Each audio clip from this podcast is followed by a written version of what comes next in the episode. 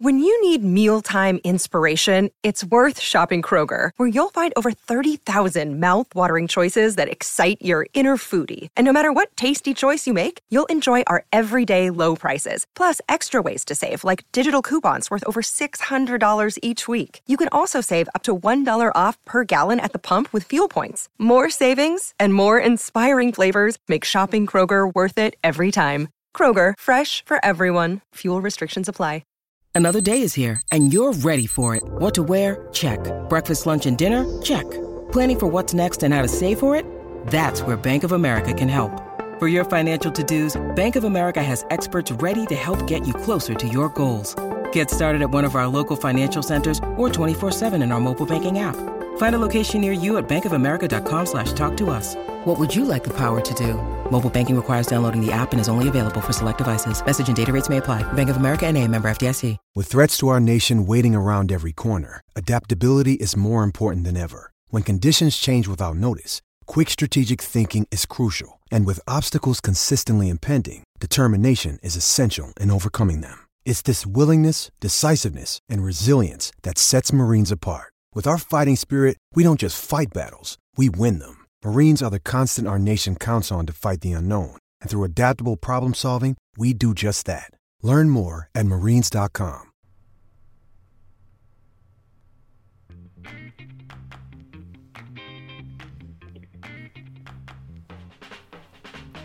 Oh, what's going on, everybody?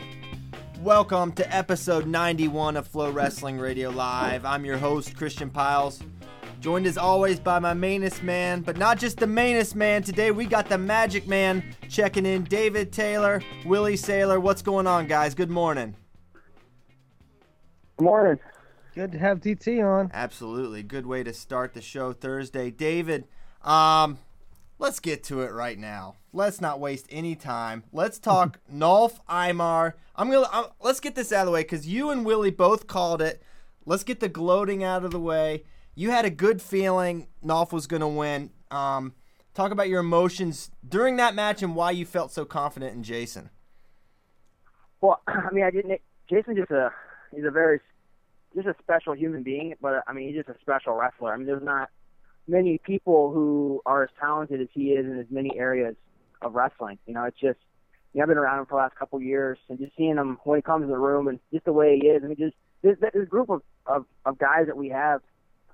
I mean, they're just so unique. I mean, they're not talking about trying to be all Americans. I mean, these guys are like fighting each other about who's going to win the Hodge Trophy. You know, it's just mm-hmm. crazy. You know, just and they were talking about that the day they stepped on campus. You know, they just have had kind of a different perspective, and I think that kind of says a lot to the the culture of Penn State over obviously the last uh, few years since Coach Sanderson has, has kind of taken over the program. But you know, I just you know Jason is a guy that the more action there is in a match, you know, the the more I believe it, it tends to be in his favor. And I, I mean, you're talking about he's going up against the undefeated national champion. I mean, he's going up up against a really quality guy, and I didn't want to. I was hoping I didn't, you know, put, you know, put it out there and, and something bad happened to Jason, but I just felt uh, really confident in him and, and his abilities when he goes out and wrestles. He's just uh, I, I I don't really know how to explain it. I was like nervous getting ready for the match, and I was just like hoping that he stay out certain situations. And I know where he's obviously really good in some situations. And as the match went on, I could just see it really starting to favor uh, Nolf more and more. And it just uh,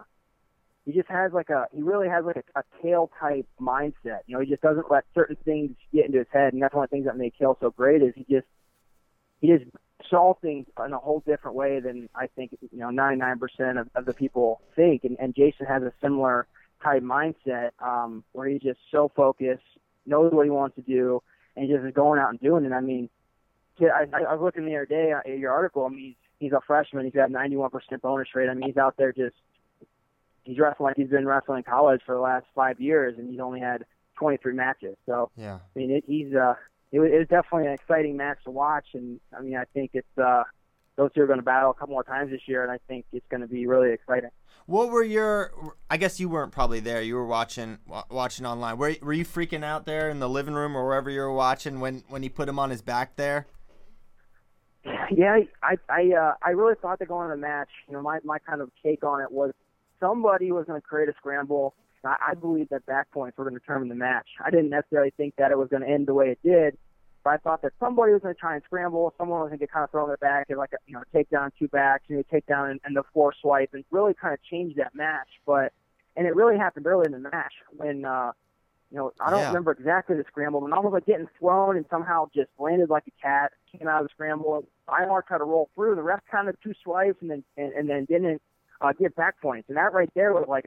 I remember right there, kind of jumping out of my seat. Holy smokes, that was what I was talking about. You know, that was that was that that two, you know, that was that takedown and back points, and and obviously then Imar came back and took Nolf down, and then it was just uh, kind of a back and forth, and then they got in that scramble, and uh, you know I, I think you know in, in, from Imar's perspective, I mean it's it's tough, you know it's tough being the undefeated national champion because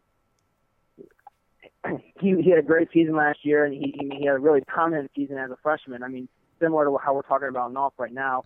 Yeah. That was you know as it, it seemed for him last year. It's about this time he was beating Green and you know, as a you know coming in as a freshman, you know, you don't really have those expectations. People think, okay, maybe you can be national champion, maybe you can be an All American, but there's always kind of that what if factor.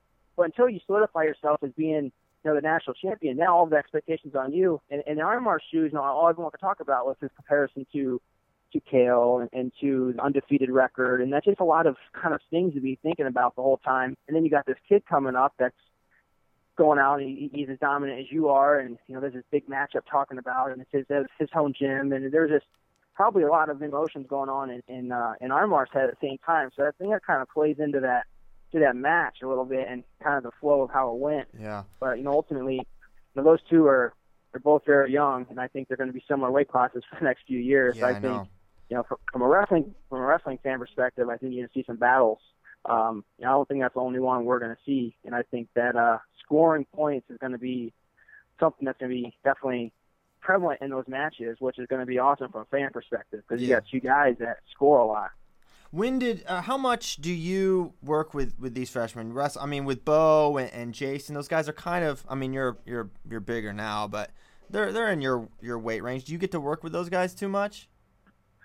No, I mean, in, in my role, you know, I can't, I, I don't get to, you know, work with them. You know, that's that's, that's definitely some something that I, I'm not allowed to do. But um, as workout partners, you know, when I was going at when I was at 74, you know, I wrestled with Jason, um, you know, quite a bit just because he did no no one could. I mean, he made me tired. You know, he made me wrestle through all the situations. You know, and that's part of how. Uh, you know, I know when he goes on wrestles, I've wrestled him before. You know, I know what it what it feels like uh, to wrestle that kid. You know, and, and he was just a, obviously, you know, a lot younger than I was, and I've had a lot more experience wrestling. But it just he's a fearless, fearless, and he was Yeah. definitely the guy that I, I would grab as much as I could, uh, because you know, no matter what the sc- score was, you know, even if I went out and I, I take down 17 gut wrenches, he would come right back up, and he was ready. He was right right back in wrestling. It didn't even count. You know, he just didn't even didn't even like process that. So, you know, that's just how um, you know I've obviously had that experience wrestling him, and, and same with Bo as I've gone up in weight class. You know, he's a guy that I wrestle a lot now um, because he just challenges. You know, he challenges me in a lot of situations that foreign guys challenge. He just has a, a different feel, obviously, than Jason does, but um, he has a, a di- kind of a different feel for an American as well. Just he's just so you know savvy and comfortable upper body, and Yeah. he's a good scrambler. So you know, over the last couple of years, I've wrestled with those guys a lot. Um, they've definitely aided in my training for sure, and uh, I think it's definitely benefited them that we've been able to wrestle over the last couple years as well.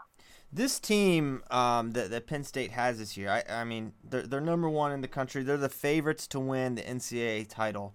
How do you think they stack up against um, maybe some of your better teams, your 2012 team where you guys, you know, blew everyone away? You had five in the finals and three champs, uh, I believe. Do you? Uh, is there a, a part of you that wonders how a duel or, or a tournament would go with with those two teams? I mean, I think about it all the time. I, I kind of said going into this year, you know, this team I believe is the most talented team that Penn State's ever put on, on the mat. Yeah. You know, and that, as I've said a lot, the teams that I was on, that we were pretty successful. Um, but just balanced from top to bottom, you know, it very very talented team with, with guys that have the potential to, I mean, not even not only be all Americans but to be national champions. I think I, I've kind of been saying this, and people didn't really understand, you know, where I was coming from because they don't see guys like, you know, they didn't see what Zain's been like over the last year since he's been, you know, redshirting off the mat, Yeah. and they don't see, you know, the pro- progression that Bo and Jason have made, and even, you know, the the, the, the kind of the, the sad part about it is, you know, Nick Nevills hasn't even really been able to wrestle much, Right. and you know, he definitely plays into those to that group of guys. You know, he's you know they're all really good friends, and uh, you know Nevills is a guy who's as hungry as ever. You know, unfortunately, he you know he has a great you know kind of freshman run and a scuffle and gets hurt, misses a whole year, and uh, this year gets hurt again. Um, you know, and you just for him, you just want to see healthy, get it, see him get on the mat. You know, obviously see him in the practice room and what he's capable of. So you know, if you have him right now at heavyweight, I mean, this team, you're t- I mean, this team could potentially be the most dominant team maybe of all time, and majority of them underclassmen. You know, that's just what uh, is pretty exciting about this group of guys. But you know, I, I would be nervous to want to duel these guys Yeah. on some of those teams that I was on for sure. Just you know, they're just they remind me a lot of of some of the attitudes that we had when we were underclassmen and how we kind of felt. Uh, you know, our teams could could do. You know, I almost remember uh, my freshman year just talking about. You know, we, we weren't talking about. You know, we wanted to win the national championship, and Penn State never won a national championship at that time. Um, we, we obviously really strongly believed in, in our, you know, what we were doing in the room and what we could do. And that year we we had a big comeback to beat Iowa, and then we we, won the nationals, and it was really exciting. You kind of feel that same sense of emotion um, around the, the program right now, especially you know after last year, you know, where we were, you know, we had kind of a, I don't know if you want to call it a, a year of, we had some red shirts, and it was a little bit more of a frustrating year uh, result-wise. Um, where now all those guys are back in there, and they're definitely really hungry to compete, and they're competing really well. Yeah, absolutely, no question. Um, looking at just kind of the, the Division One landscape, you see a lot of teams they they they sit guys a lot. A lot of guys don't go every day. They have like you know kind of scheduled rest, or guys are banged up a lot. You never missed a duel. You were relatively healthy your your entire career. To what do you attribute that? I mean, I remember you had a duel against Lehigh and Hatchet, and that was like a, a match I think you were maybe banged up or sick for. But other than that, you never missed any time, period, and you were relatively healthy. To what do you uh, attribute that, and why do you think you see kind of maybe outside of a couple teams, so many other coaches sitting guys frequently? Well, I think you know. First off, it's very frustrating to me uh, as a competitor and as a fan because uh, I- I, just believe you know when you're in college, you know, you have you know I don't know. I believe that there's an obligation if you're a guy who's a, a, you know if you're a point scoring guy or even if you're trying to like build your reputation, however it may be. You know, I always felt there's an obligation. Like I knew that when I stepped on the mat, you know, uh, my job was to go out and get four, five, six points for my team, and I, I knew that if I wasn't out there, you know, not only we'll, maybe we weren't get four, five, six, maybe we, we would lose that match. So I just, no matter how I felt, regardless, even if I hadn't, if I was on the bike all week before, you know, it was just really important to me. There was no question that I was gonna, I was going to wrestle that weekend. You know, I just had a lot of pride to put the Penn State singlet on and step out and and do what I thought what I thought was right. But I just think that a lot of it comes down to like trying to protect guys, protect their seeds. The Big Ten, I mean, just the Big Tens are obviously so tough, and then the NCAA, that every head-to-head match, you know, has a say in that. And I think know, people right now, there's you know, there's a couple teams that are trying to play around with what they think their most competitive lineup is, and that that has to do with you know guys wrestling and not wrestling, and um, you know, there's definitely some strategy in that. And when it, when it comes down, you know, you know, ultimately when it comes down to it, you know, coach is, is going to be, you know, their wins and losses. At the end of the year, Big Ten Nationals are going to kind of define them. But ultimately, I think it kind of defines, you know, your, you, how you're doing it throughout the year. And I think there's only a few, really a few programs that religiously wrestle their best guys. Um, and, you know, there's barring injury when there's times when you can't step out there Sure. compete. You know, there's there's gonna be times that it happens. I mean, I'm I'm not gonna say anything about that. There's gonna be times when isn't you know you're not going to be able to do it. But um, you know, college is just a different. It's a different. You know, I don't know how I want to say like a different beast. Um, but it's grueling. I mean, um, there's no doubt about it. Everyone that's had success at college or has wrestled in college, you- it's going to be tough. You're going to get banged up. You're going to get sick. Um, What do you think about But- the What do you think about the structure of the season? You think it's Would you prefer it to be shorter? Uh, I don't think there. I think it's a, I think it's a good amount. I think that um, I think it's just you gotta. There's some people that want to do too much in a short period of time. I think that it's a good amount of time.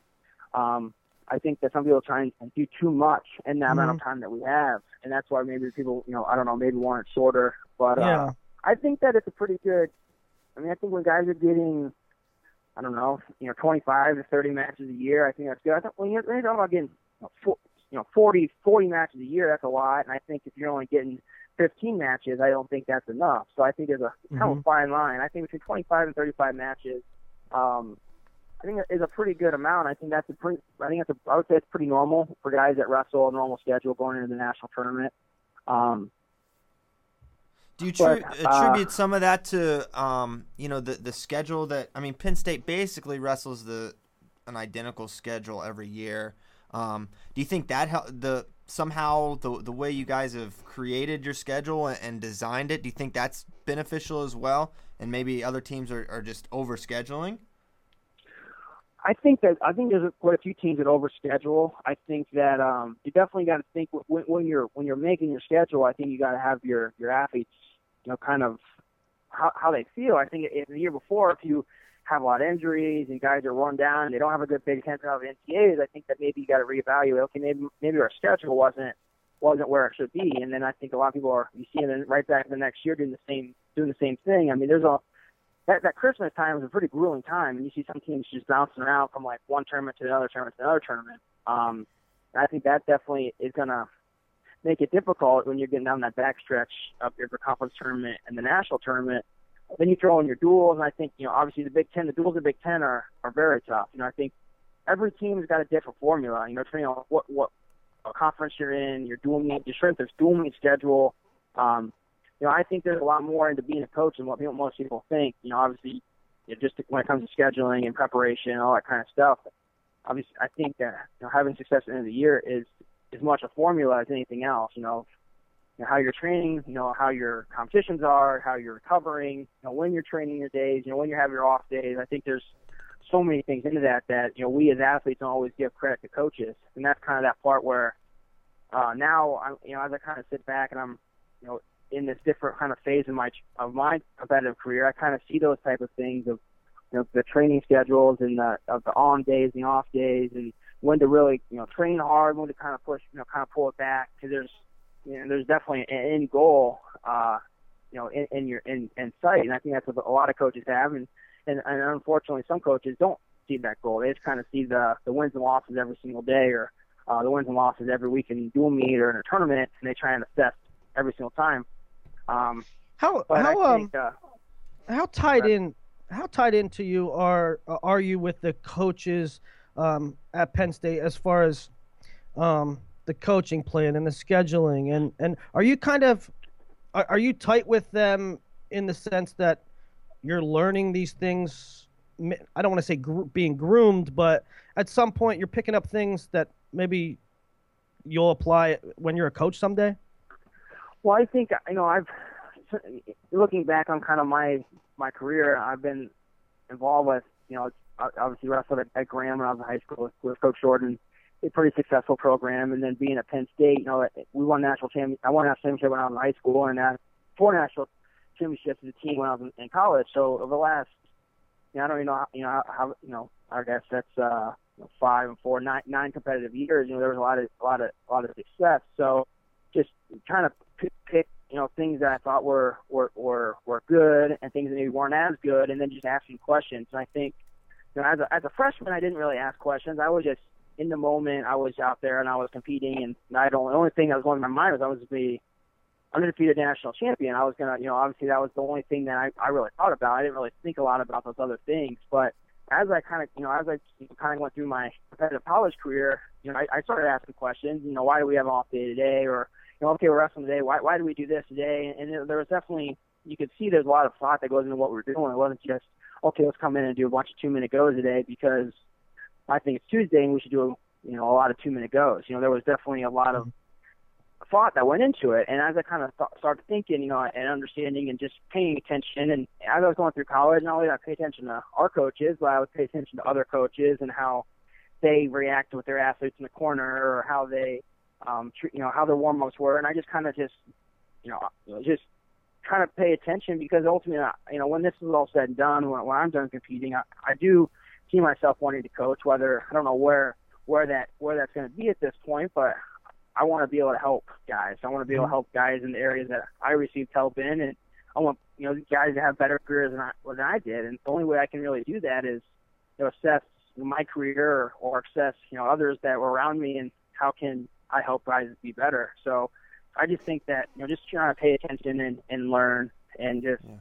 Have an idea. It definitely helps with my training now, and I think it'll help down the road. But I mean, ultimately, it's just asking questions and, and paying attention. I think a lot of athletes don't really see that that side. I think you know wrestling is ultimately sort of a, a selfish sport because you know it's you're you're you're really you're the one out there. You know, it's always kind of been like, okay, if, I do all these things, you know, I'll I'll, uh, I'll get what I want.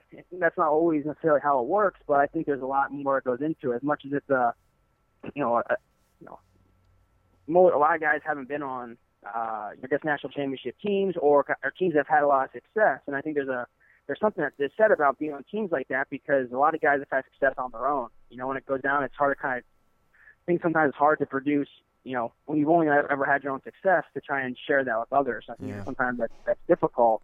Um, that's just something that, you know, being able to understand kind of how that all works and be able to share is what our coaches do, I mean, really, really well. And I think, you know, being a part of, of this program for, as long as I've been here has been really, really beneficial in multiple ways. Yeah. David, um, last time we talked to you, I think it was early December. So since that time, you've had two competitions: senior nationals and the Midlands, which was which was awesome. And we talked a little bit about that on radio, how cool we thought it was that you came out. But I wanted you to assess uh, your performance at senior nationals, what your takeaways were, um, and and the Midlands experience as well. Well, I think you know, I, I think the, the nationals. Um, was was the best that I've felt competing in a in a long time. You know, I just think uh, since going up in weight class, you know, it's it's crazy. You just think, okay, I can put all this weight on and I'll be the same. You know, it doesn't always happen. You know, it's just when you put on, it's like I kind of put, you know, it's like putting a 25 pound weight vest on your chest and going out and doing all the, all your same activities. You know, it just it's a little bit more difficult than uh, when you just think about, you know, okay, I'm gonna go weight class, I'm gonna have the same success. And I think. uh know, obviously going to competing as Rajan was, you know, was was it was helpful and beneficial just competing with that level of caliber guys of a weight. And I just, I, you know, I was frustrated with my performance. And you know, the day I got back, I flew back that Monday. I was right back into training because we, we had three, really three weeks of nationals. And uh, you know, a lot of, you know, I don't want to say it's uncertainty, but I mean, that's the best chance to qualify for the trials. You know, once you qualify for the trials, you can kind of reassess your your training going forward. So of getting top seven there was really important. But you know, at the same time, like I, I've never been cross, you know, never been in my mind. It's like I just want to get top seven. You know, that's never been something that's gone through my gone through my head. Um, and there's a lot of tough guys in that weight class. I mean, it, it's just when you, when you go through, it's just like you know, you can go through the fir- very first guy, and you go down to the the tenth, eleventh guy. And You're like, man, these are all these are all pretty tough matches. You know, and not really too many times have I been in, in a bracket like that where it's as tough as, as, as that is. So you know, I had no idea where I would be seated at the nationals. And I had I had a I had an idea, and I knew I think I could be at, at best. I thought could kind of be thrown at like the five seed, and I thought at worst I was going to be the eight seed. You know, knowing that uh, the five seed, I thought that Kyle and I would be separated on different sides of the bracket. Um, I thought that no matter what, he'd be one, one seat ahead of me. Um, we were just kind of kind of piecing through where I thought I'd be seated, and you find out the night before I was the eighth seed uh, and I got thrown in w- with Ed in the quarters. So that was definitely uh, right away. You know, there was you know unlike before, you know, weigh-in process was always pretty difficult for me. This weigh-in process was, you know, it was just it was like part of training. You know, it was it was really relieving where I could just focus on wrestling the next day. And um, you know, I thought that uh, thought I wrestled a pretty good tournament. Um, I wrestled well, and, and you know, into the finals, I wrestled Kyle. We've wrestled, uh, I mean, countless number of times now. And all of our matches have been a little bit different, and um, you know, he came out. We got a scramble right away, and being down eight zero to start was uh, not that something that I had, you know, planned for or. Um, did did he surprise you a little bit shooting? I mean, he took a shot in the first five seconds, high crotch, right away transitions to the trap arm. Did that catch you a little? I mean, off guard? Because sometimes he'll play it a little close, he'll let you in on his legs, and, and this time he came out right away. That was that was kind of a deviation from your previous matches. Yeah, I think you know I, he's a very he's a very smart wrestler. He's very strategic and he's very gifted in a lot of areas. And, and we've wrestled. You know, I, I think every one of our matches have been have been different. Yeah. You know, just you know how he's came, how he's approached it, how I've approached it. You know, or you know that it's all been a little bit different. And um, you're definitely it's, it's at that level. I think it's a little bit of a cat and mouse game. You know, it's, it's trying to figure out you know what he's going to do. Um, so what my plan is going to be. Um, in that in that, in that match, you know, it is obviously um, you know, his it was important to him to come out right away and, and get some points on the board. And you know, looking back, you know, I, I just thought I could, you know, get in that scramble, and you know, unfortunately, my instinct in that scramble for forever has been is you like I get I throw the leg in, you know, and I've always been really comfortable leg slipping, mm-hmm. and that's just uh, in, the instinct of that scramble. I, you know, it's like I I, I was in okay, I was okay. I tried to put, and then I'm like trap on myself. So that's just uh, you know, that's part of I don't know wrestling collegiately for as long as I have and been really comfortable in that situation, and it was. uh unfortunately, obviously a stupid situation to be in, in freestyle and, you know, giving up a trap arm and then you're, I fought it for a, a pretty long time and, uh, you know, luckily I was able to get out of it right, uh, you know, right towards the end before, you know, the match had ended. But, you know, being down against a guy who's, who's definitely is, uh, good defensively as Kyle is, you know, every time you get in, it's just a little bit more of a rush finish. Um, you know, and we get in that one scramble, you know, I get the takedown and it, we kind of scramble out and get got another turn out of it, and that definitely was uh, to go from being an eight four match to being an eleven four match. So yeah.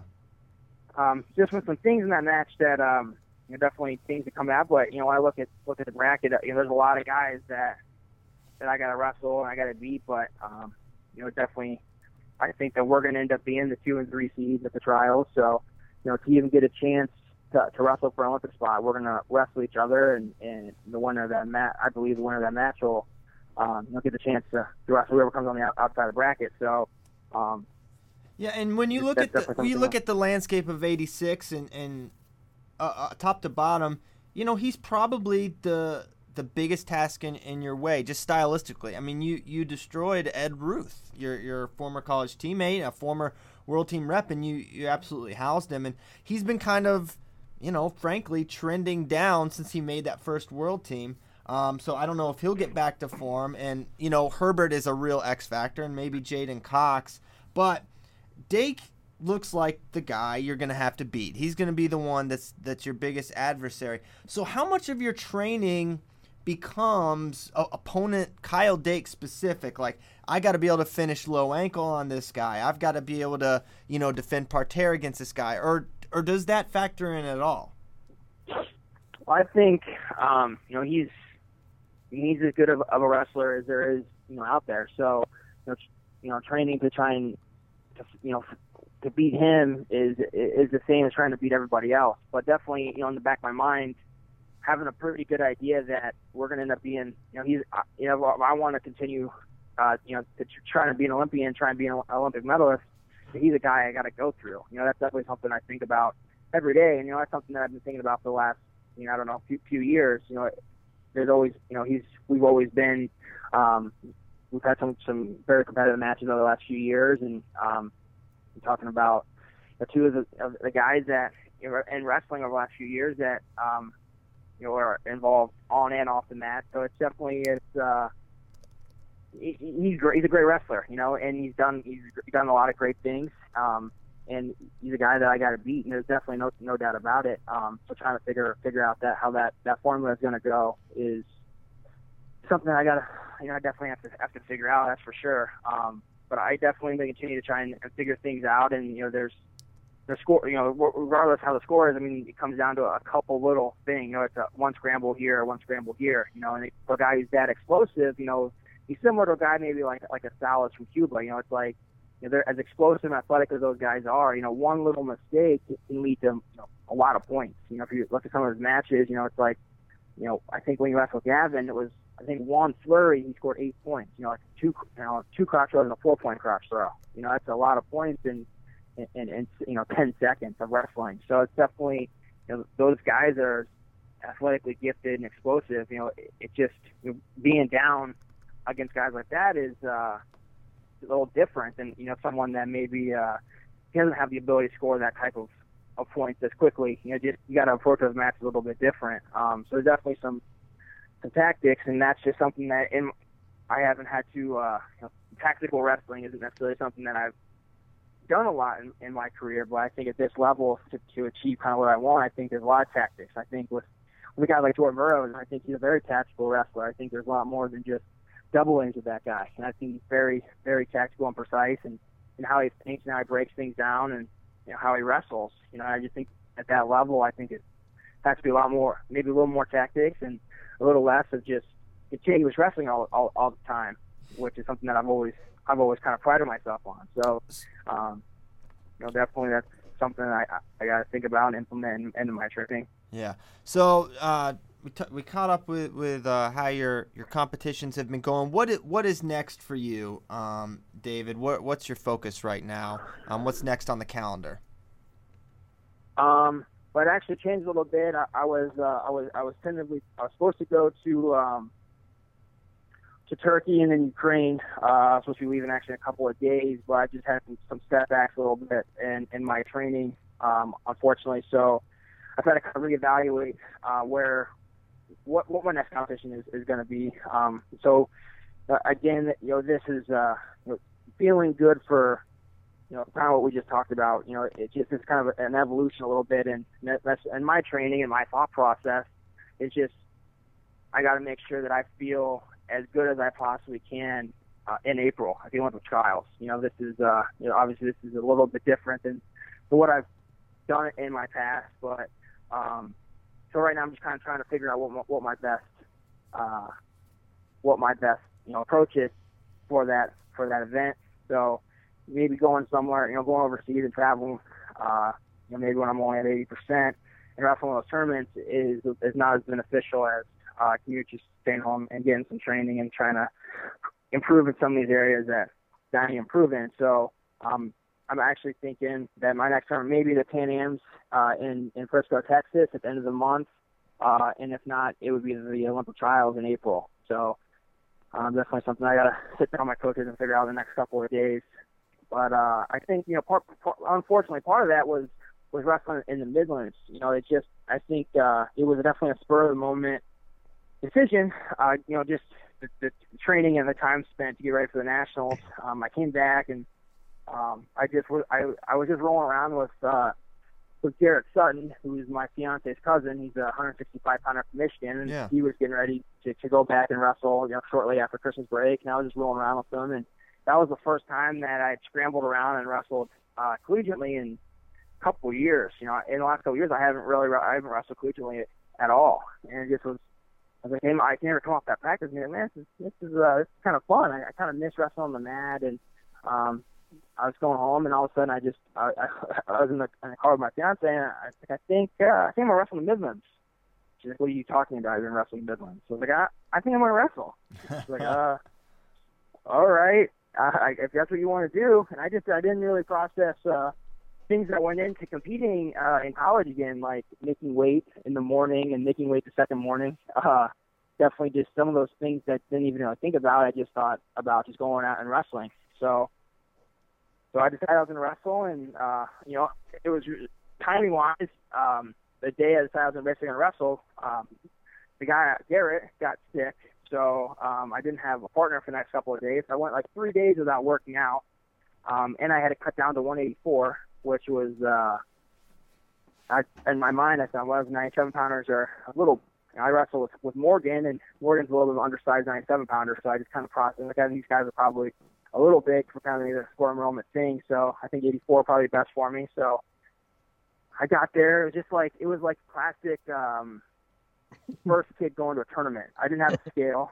I didn't. I didn't know what I weighed. I didn't. Uh, so I'm just kind of like going, going like oh, I haven't. I guess I haven't wrestled for a couple of days, and then all of a sudden it's Christmas, and then then it was the day after Christmas, and I was like, well, I, I need to probably get a workout in. So I had to go. Uh, I, I didn't. Have, the, they didn't have a scale. There was like the scale was broken. It wasn't accurate. I was like, oh, what is? What am I doing here? So we ended up having to go to. uh so Jimmy, um, Jimmy Kennedy, we went to his wife's house, which she was like a couple, um, maybe an hour and a half away, and um, we went there. And I'm going to a fitness center and and working out for like an hour, which I would normally not do to before a comp- competition. I would normally spend as much time on the mat as I could, um, you know, trying to get my weight off and stuff. And so, you know, I just um, I finally got to check my weight and a little heavier than I thought I was going to be. So, um, so, and then I was like, man, I, I got to make weight at like six in the morning. And then usually I'm making weight at like two in the afternoon. So I was like, hey, Jimmy, would you want to, would you, first of all, I was like, hey, I don't have a coach. Jimmy, do you want to coach me? He's like, yeah, I, man, there's nothing I would rather do than go back to Midlands for two days and, and coach you. You know, obviously it's something that for someone who's wrestling the Midlands before, probably not uh, very desirable, but he, he, he didn't have a had an issue with that, and I thought that was really awesome. So we went up there and um, it was just a basic case of like the hey Jimmy's for the next couple of days. So I'm like, hey, hey Jimmy, I'm a little heavier than I thought I was going to be. Would you want to warm up with me this morning? He's like, sure. What time? I'm like, I don't know, 5:30. And he's like, oh sure. So you know, I, I kind of warmed up to get my weight down before weigh-ins, and um, that I apparently now I grow facial hair, so I had to shave before I wrestled. Um, and then yeah, I, and once I got out there, you know, it was just it was just different. Like putting on headgear for the first time in a long time uh, was different. Um, and I wrestled, and then the next day, just uh, you know, it was just different. So before, you know, I was was with a team, so just kind of hanging out, watching the guys wrestle, or having guys kind of sit around. And This time it was just basically me, uh, my fiance Jimmy, um, and his wife. We were just kind of just sitting there. When I was done wrestling, you know, we would leave, go back to the hotel, you know, kind of come back. Um, so it was definitely just a kind of a whole different um, environment and, and just competitive atmosphere than what uh, I've done in really probably ever before. And um, so making weight again the second day, got you know a, a pound, so made 185, and in the in the semi the finals were just a little bit different matches. I think that's kind of where I'm not wrestling on the mat for a really long time. Um, you know, I I've always had the feel of being able to like ride guys, but just you know, in the past, you know, always having the ability to be able to turn guys and and turn it was always something I could do in college that um, opened matches up, and those matches uh, just didn't get turns. Um, and I think that's just where not having that repetition on the mat and, and wrestling, 25 to 30 collegiate matches a year. Um, kind of you know made a little bit of difference, and, and it just uh, those matches were a little bit closer than um, than I would than I would like. But you know, it's just I think that going out, my goal was to just maybe get get another five matches against guys at my weight class, and you know there were some a couple pretty good guys there uh, collegiately that I was able to wrestle. So um, I think the experience was was good, and ultimately I, I'd never wrestled in the Midlands when I was a kid growing up. I went to that tournament a few times to watch. Um, there's definitely a uh, a long list of, of great wrestlers that wrestled there. And I just thought that it'd be it'd be cool to wrestle in the tournament. I thought it'd be, um, you know, it, and it was it was a good experience. Uh, it was something that we kind of talked about um, in the past. You know, in the past, just over the last you know few months, we had this kind of squad eight thing going on, and, and part of that was you know what could we do for the the betterment of the sport or the betterment of the wrestling community, and you know, sometimes you know we're just wrestling to wrestle. You know, a lot of times you know on a on a I guess you know at our at our level, you know, we're considered you know in professional in what we do, and not many times professionals just go compete to compete. You know, with not really not a lot of uh, incentive, and and technically, if you kind of look at that tournament, there really wasn't anything for me to gain in that tournament.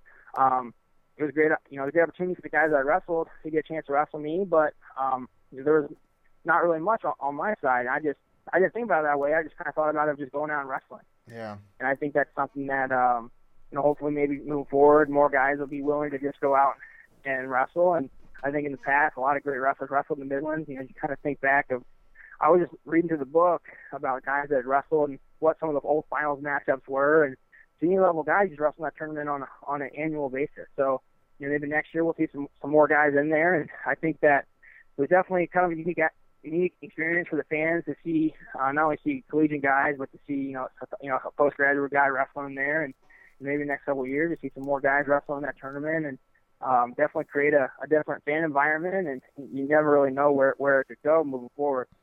Nice. Well, I I think uh, the community was genuinely appreciative, and it was definitely a good wrinkle um, for Midlands to have you, and hopefully, like you said, more post grads uh, will turn out for it. Um, David, we we thank you so much. We said we'd keep you for 15, and look at us. It's, it's 10:37. You got anything else for us before we uh, let you go about your business?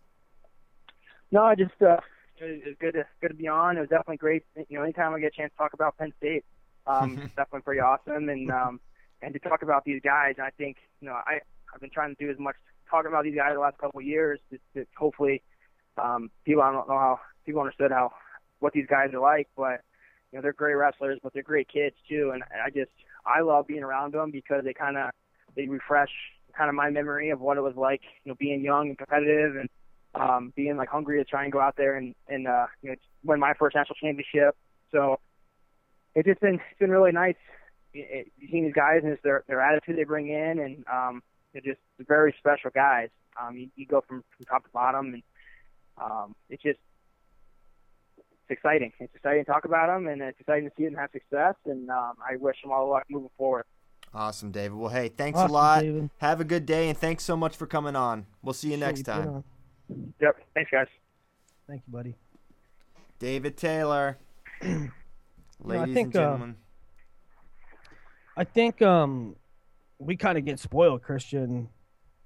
Us guys at Flow, uh, you can you can tell how genuinely, genuinely um, happy he is to be around that that program. You know, and I think I think like guys like me and you get spoiled in that we get to be around the Penn States and the Iowas and the Oklahoma States and and some of the you know the senior level guys and but still i mean you probably remember right when you first started getting into this like oh my gosh. the awe that the, the first couple times that you were around these people just the awe you know and, and how cool is it that um just to be around the program like david taylor's in the mix there with Cael sanderson and jake varner and and all the guys that have come through there ed ruth uh quentin wright and now he's with a new crop of the Nolfs and the Nichols and the Nevills. Pretty cool stuff. Very cool. I'm always thankful to, to have David on. All right, let's get to let's get to some other wrestling talk. We kind of danced around it uh, a little bit, Willie, but let's talk. Um, and I'm and I wanted to ask David about his Hodge his potential Hodge vote a little bit, but. Uh, I don't know. We would have we would have gotten a, a, a null for Zain answer. I'm pretty sure if we had asked Well, that. you- I don't think he's right. going Gabe Dean or or Gwiz or Dieringer. So, Christian, you wrote, I thought was an awesome article. If I didn't think it was awesome, I would tell you that it wa- I would not blow you up. But That's accurate. uh, I thought it was spot on. Uh, the Hodge Watch article you came out with yesterday, and even to a certain extent, a little surprising with the number of stats and, and the bonus rates and um, quality wins and such like uh, those kind of things. Um, were you surprised when you were all said and done with the research? Were you surprised by anybody's positioning in there? No, well, I was a little um after after Nolf pinned him. I thought it, I thought I knew I was gonna do this article in the next it, last week. I was like, I'm gonna do this in the next two weeks, and then I I did it. And after that happened, I was like, he might be right there because uh, I have the advantage of every day I look at everybody's results, so I know about where everyone stacks up, and I knew that Dieringer hadn't been, you know. Packing everybody, and that's pretty much what you have to do to be on. I know, but did, you didn't you didn't like know off the top of your head like bonus point rate, right? Uh actually, not the rate specific. I couldn't tell you he was ninety one percent. one percent. ballpark. I knew that that he only had two decisions, and I knew that um that Zain had only two decisions. I didn't know that um Gwiz had five, and that he hasn't bonused any. How about right before the show, Christian dropped a stat on me about David, This is stupid. which is I wanted to bring this up too. believable stat. So- it's almost ridiculous. It's it's pretty it's pretty absurd. So, looking up Jason's bonus stats, I'm like, man, this is DT-ish, right? To just have a handful of of uh, decisions, and I was like, well, let me look this up because I wrote when David graduated, we had the Flow Wrestler of the Year, and it went to him, and I knew I had put a bunch of stats in there, and I knew his were crazy. His his bonus rate was out of this world. So I looked it up. So he had 135 wins in his career. Only nine were by decision. Nine. is ridiculous. Ridiculous. So it's like two point whatever a year. Um, 50, he had he had 95 pins or techs and, and 31 majors. And thir- yeah. he he was I mean it's ridiculous the advantage it was to have him on your team for 4 years. Like I don't know how you quantify it but it's crazy. So but Nolf is kind of in that realm. I don't know what, you know, the the his official bonus rate was then. I can figure that out real quick. But Nolf's kind of in that vein with just having two this year and his two and if you look back at David's decisions, it was always against a a very quality guy. Probably 3 or 4 of them alone were Tyler Caldwell who just kept it close. And even then, he bonus. So so yeah, he was bonusing like crazy. Um and now Nolf is, is kind of doing that as well. So it, it kind of it, it began a discussion about the Hodge Trophy, and for me, Willie, the the Hodge is a yearly award, right? It's uh, that's why that's not even a question. Okay, so after when this article came out, it started some some articles and some videos. Um, you know, they result in a lot of people watching it or a lot of people reading it, and some articles do better with comments, right? So this was a particular piece that uh, people felt compelled to put their two cents at the bottom, and uh, they are not. Um, I don't want to say intelligent, but they are not informed of how this works. Yeah, I mean, it, This is not a lifetime achievement award, guys. right. And while while Gwiz, I mean, it is a component, right? Their their past accomplishments are that is one of the seven. There are seven Right, Hodge that- Trophy criteria. It it's plays one. into it, and and sometimes the official like the voting plays into it, maybe more than it should. But that is, it's not like who had the best career thus far award. Right, right. It's it's uh it's for this season. So I I mean, you can't you can't start you can't start your rebuttal with, oh, if Gwiz wins his third title, it's his. That's not how it works. no, it's not. And t- to me, it's basically if if this trajectory just continued throughout the entire season for every wrestler that we have so far, I, I can't wrap my mind around Nolf not getting it, um, because he's superior in really six of the seven, but you could, but he's definitively superior in three. Uh, dominance, bonus point rate, and, and his quality of competition. He has the best singular win of anyone this year, pinning an undefeated NCAA champion. So, Well, if you call them, if you call them, if you call a pin and a tech a stoppage, right? right, Um, Nolf has 18 stoppages. Zain has 15 stoppages. Gwiz has 12. And Gabe has 13. 13. And the thing about Gabe, and, and then of course nine, just nine for Dieringer.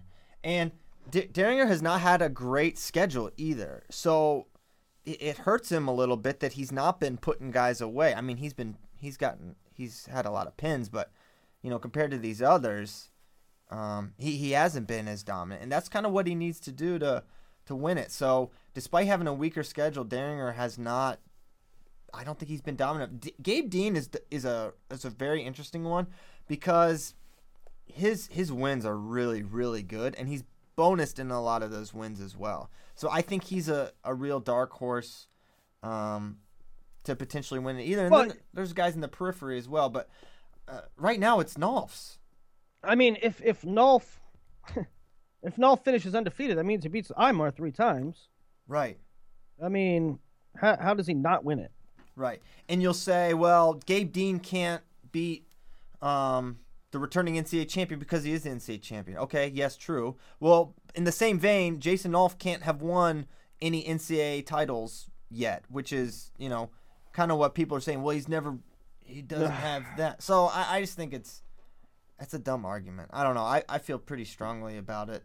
Um, and, and there were a lot of really bad arguments the other way. And I don't have anything against any of these guys. I, you know, I went into it with an open mind. The stats are what they are, and the wins are what they are. And nothing, nothing I can do about it. So, right now, if he doesn't get it and this continues, basically you're saying, well, a freshman can't win the Hodge, which, which is, which is Hodgewash.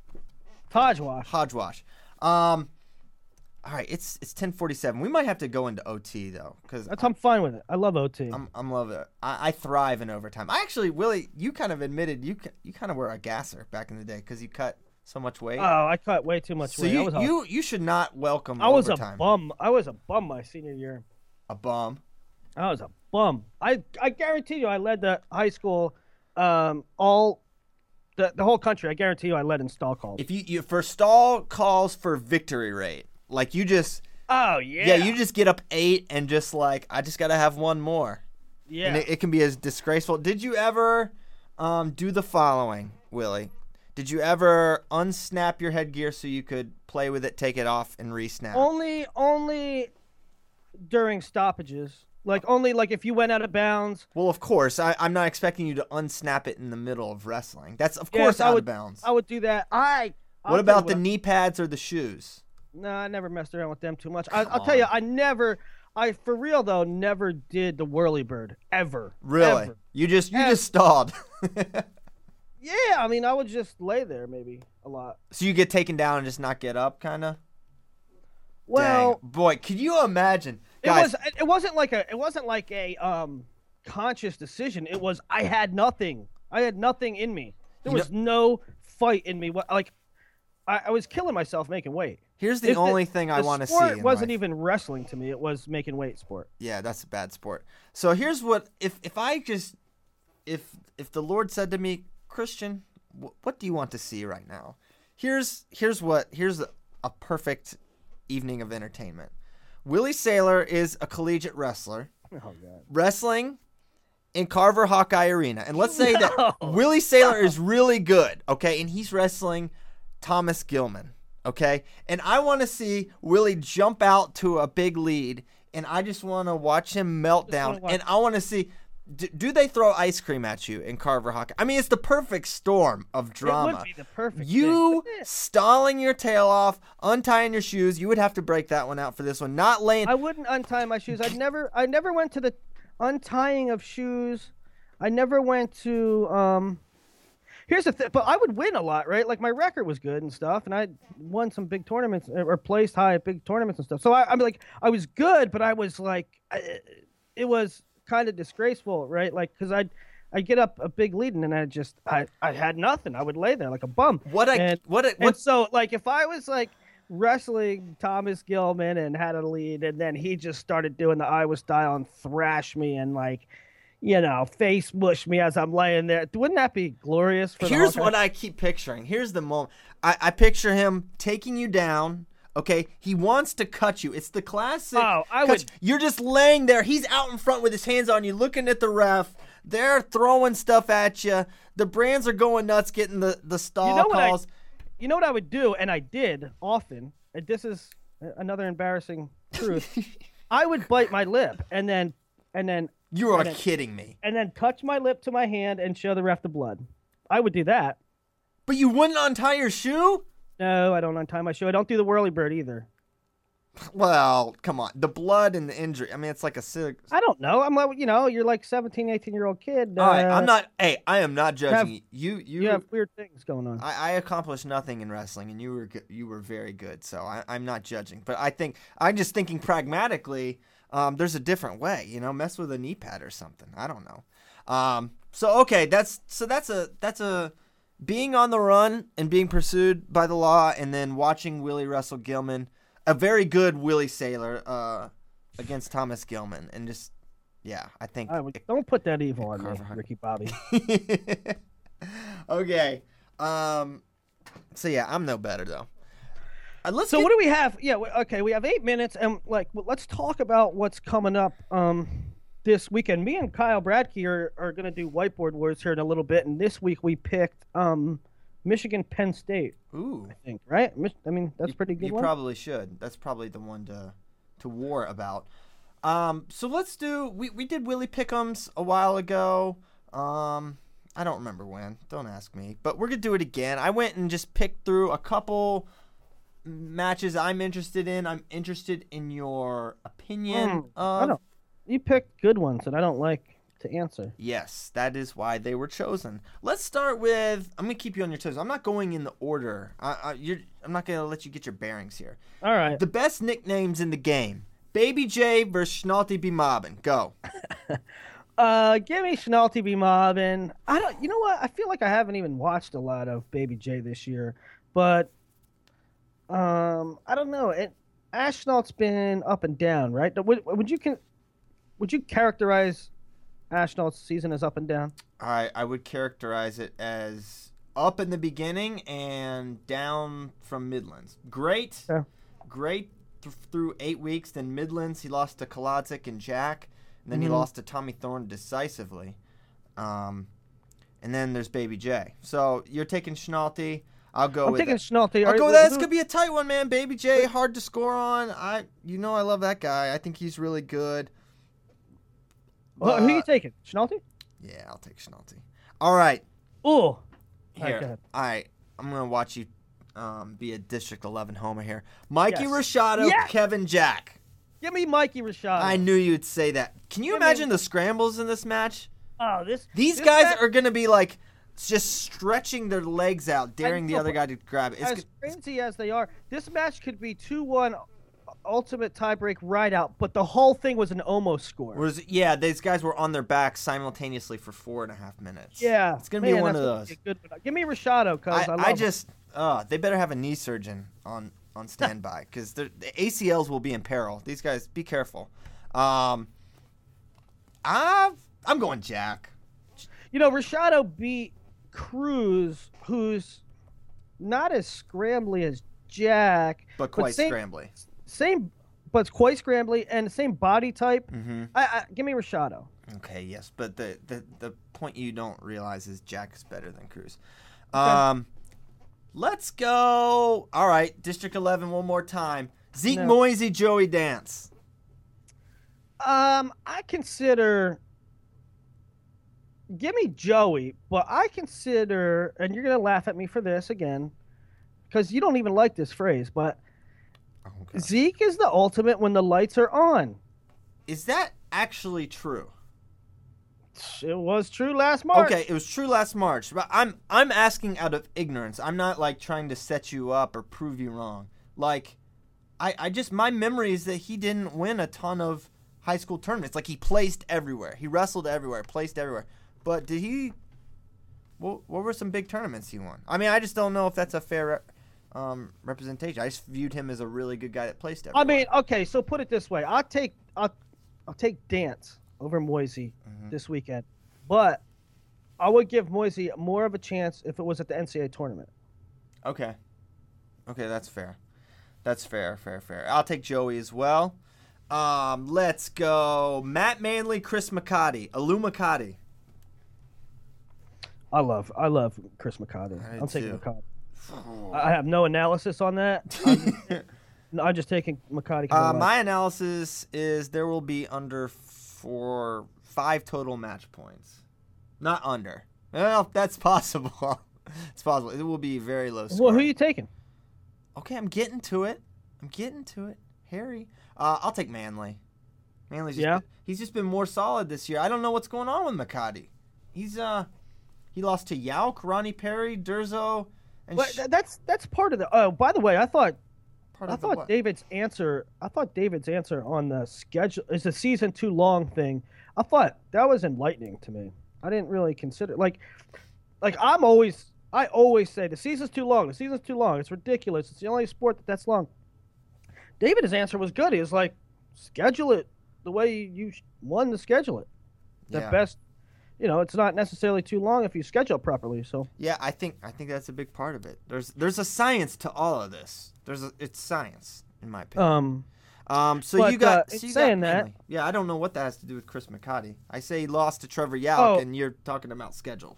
because what what that what what it has to do with the import to that topic was the same thing with Schnalte v. Mobbin. The same thing with I don't know, Nebraska's been up and down and Rutgers been up and down and and and Oklahoma goes up and beats Michigan and then you know, that's kind of I don't want to say a flukish result, but um my, the point is that it's hard to always stay up and and you know if you're wrestling a duel again i mean you're gonna have other than the elite elite guys you're gonna have some down points. You're gonna have if you're not always up and somebody is ready to wrestle it's tough to be consistent Okay.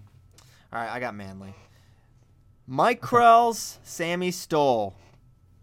classic Classic. classic minnesota matchup i don't know that's a tough one stoll's been wrestling excellent has he not I know what's gonna happen here, so go ahead.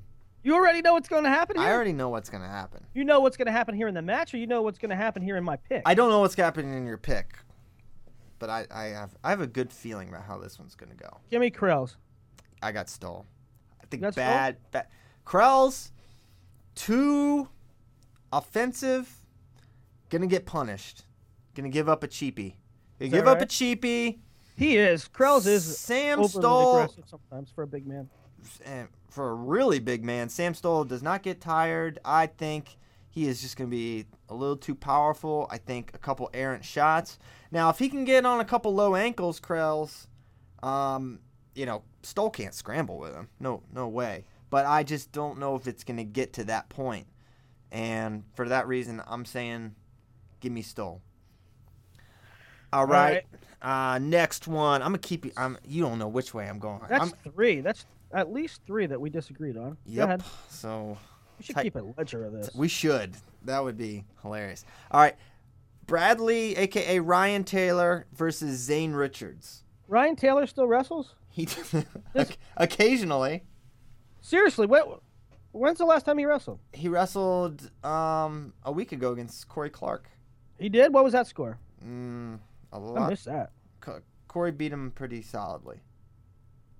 I'm taking Zane. I love. Do you Ryan- remember what happened last time these two wrestled? Was it at Big Tens? Do you no? We talked. It was like an FRL specific topic. Ryan Taylor opened up a can in ways Yes, against. Do you remember that? That was like Yeah. Taylor had like an out of body experience. Was, was- that um? It was, Was at that like one of the first matches he wrestled at 33? no, it was not. He he basically wrestled 33 all year. He sta- I I uh I love Ryan Taylor. He was hot too, boy, last year at Big Tens. Um, and I think that he certainly can beat Richards, but uh, like I said, I haven't seen enough of him, and Richards has been really good. I'm going Richards. heck yeah, me too. But I just thought I'd bring. I thought that match was interesting because he he darn near teched him. It was like 14 to one. It Yep. was. I remember that. He scored in so many different ways. Okay. Um Pantaleo Tsirtsis. That's a tough one. Um, Very. because Another- Tsirtsis did not look Tsirtsis like, um, and a guy like Zain Retherford will make you not look yourself. But has Tsirtsis really looked himself all year? I thought he looked good at Midlands. Um, hmm. Give me Pantaleo. Give me t-shirts. Okay. We disagreed on every one of them. Every one of them. All right. Thorn, Tommy Thornado versus Grody Brody Grothus. I don't know what to make of Grothus. I mean, I don't either. That's why I put it he on here. he beats Sabatello, who's like a really good wrestler, and he beat him 6-0, but yet he lost. He went one and two, losing to two true freshmen from Wisconsin at the Flash Flanagan Open. The Flanagan. the Flanagan. I don't How even do know you- what that means. Was he not trying that hard? I don't know. I I, don't. just first time down. I, I kind of I'm leaning towards I need to see another match, but I'm just I'm pretty much prepared to just throw that entire result Yeah. out, right? Right. Like it's it's a even for Brody who could who has been up and down, that's a pretty strong deviation for for growth. So I'm I'm I'm leaning towards Eli Stickley is a true freshman who wrestled 120 pounds last year in high school. no way. 120? Sure. Oh my gosh. That happened. So okay, so I'm I'm ready to throw it out. Now, Thorn, Grothus, Gothis. Th- Thorn Thorn just beat No. I'm taking Thorn all day. Yeah, I'm, I got to take him till I got to take Thorn till I see Brody is back in in full effect. Plus Thorn. Oh man. Uh, did you see Freddie Stroker's tweet? no. Oh, I did. He uh, something about Thorn- the Keurig. Thorn put Gatorade instead of water in the Keurig. Dang. So he's So- gonna have his electrolytes on point and a little And a little of caffeine. caffeine, That's Right. So that's gonna be a that'll be a banned substance next year by the NCAA. He better like Four Lokos minus. Oh my gosh. Oh, four. Lo- I'm glad we got a Four Loko reference on on Flo Radio Live. Um, so those are my pickums. Those were good, right? Gosh. that was really good. Yeah. All right, we we do need to keep a ledger of these, but they'll only be brought up if I dominate you. If if not, Well, one of us is gonna. One of us has to go down in flames because we picked opposite almost every one of them. yeah, it's probably gonna be you. Probably. Um, okay, it's eleven oh tree. We we can we can we can put a bow on it and send it on its way, or or we can continue, Willie. What? Uh, it's in your. I don't hands. know. I, I'm a big fan of OT, but if we get into like the worst boundary rule, Ooh, Eh. nope, nope. I got to do it. I can't. I okay, can't not. I can't it's gonna take a while. It's not going to take a while because it's so simple, you guys. I'm so glad you brought it up because I don't even see it on the docky anymore. Um, so the worst take in wrestling going around right now is, is it's about this boundary rule, and this will be the first time we've talked about this rule uh, on Flow Radio. Just kidding. Um, and I think uh, my point is, and, and the point that some people are making, and this is kind of precipitated by Brock's article, which once again had four gifts that just display in a very I love those articles. I Th- love. I do too. I'm like, yes, can't wait. Uh, if you haven't seen the the numbers, once again, these boundary rules are being called completely inconsistently in the same match. It's not like, okay, let's look at the Michigan Penn State duel. They called it this way, but in Iowa, Nebraska, it- no, same ref, same wrestlers, same things, different calls every time. Okay, so um, I, I tweeted someone is going to lose or win a match completely arbitrarily be- because of these rules at NCAs. It's going to happen, okay? And then everyone, then a couple guys were like, "Well, it's simple. Just don't go out of bounds." no, uh, because you don't know what's going to happen. Like they think the strength of this rule is the well, I don't know what's going to happen nature of it. Like, well, just don't do it. No. Yeah, that's That's- that's, the strict. The that's strict like- the rule is anything can be called. Yeah, that's like, well, just don't go out of bounds. Well, first of all, maybe I'm not out of bounds, and this dude's out of bounds, and he doesn't get called, or I get called. Okay, when and then they say, well, you need to adjust in the match.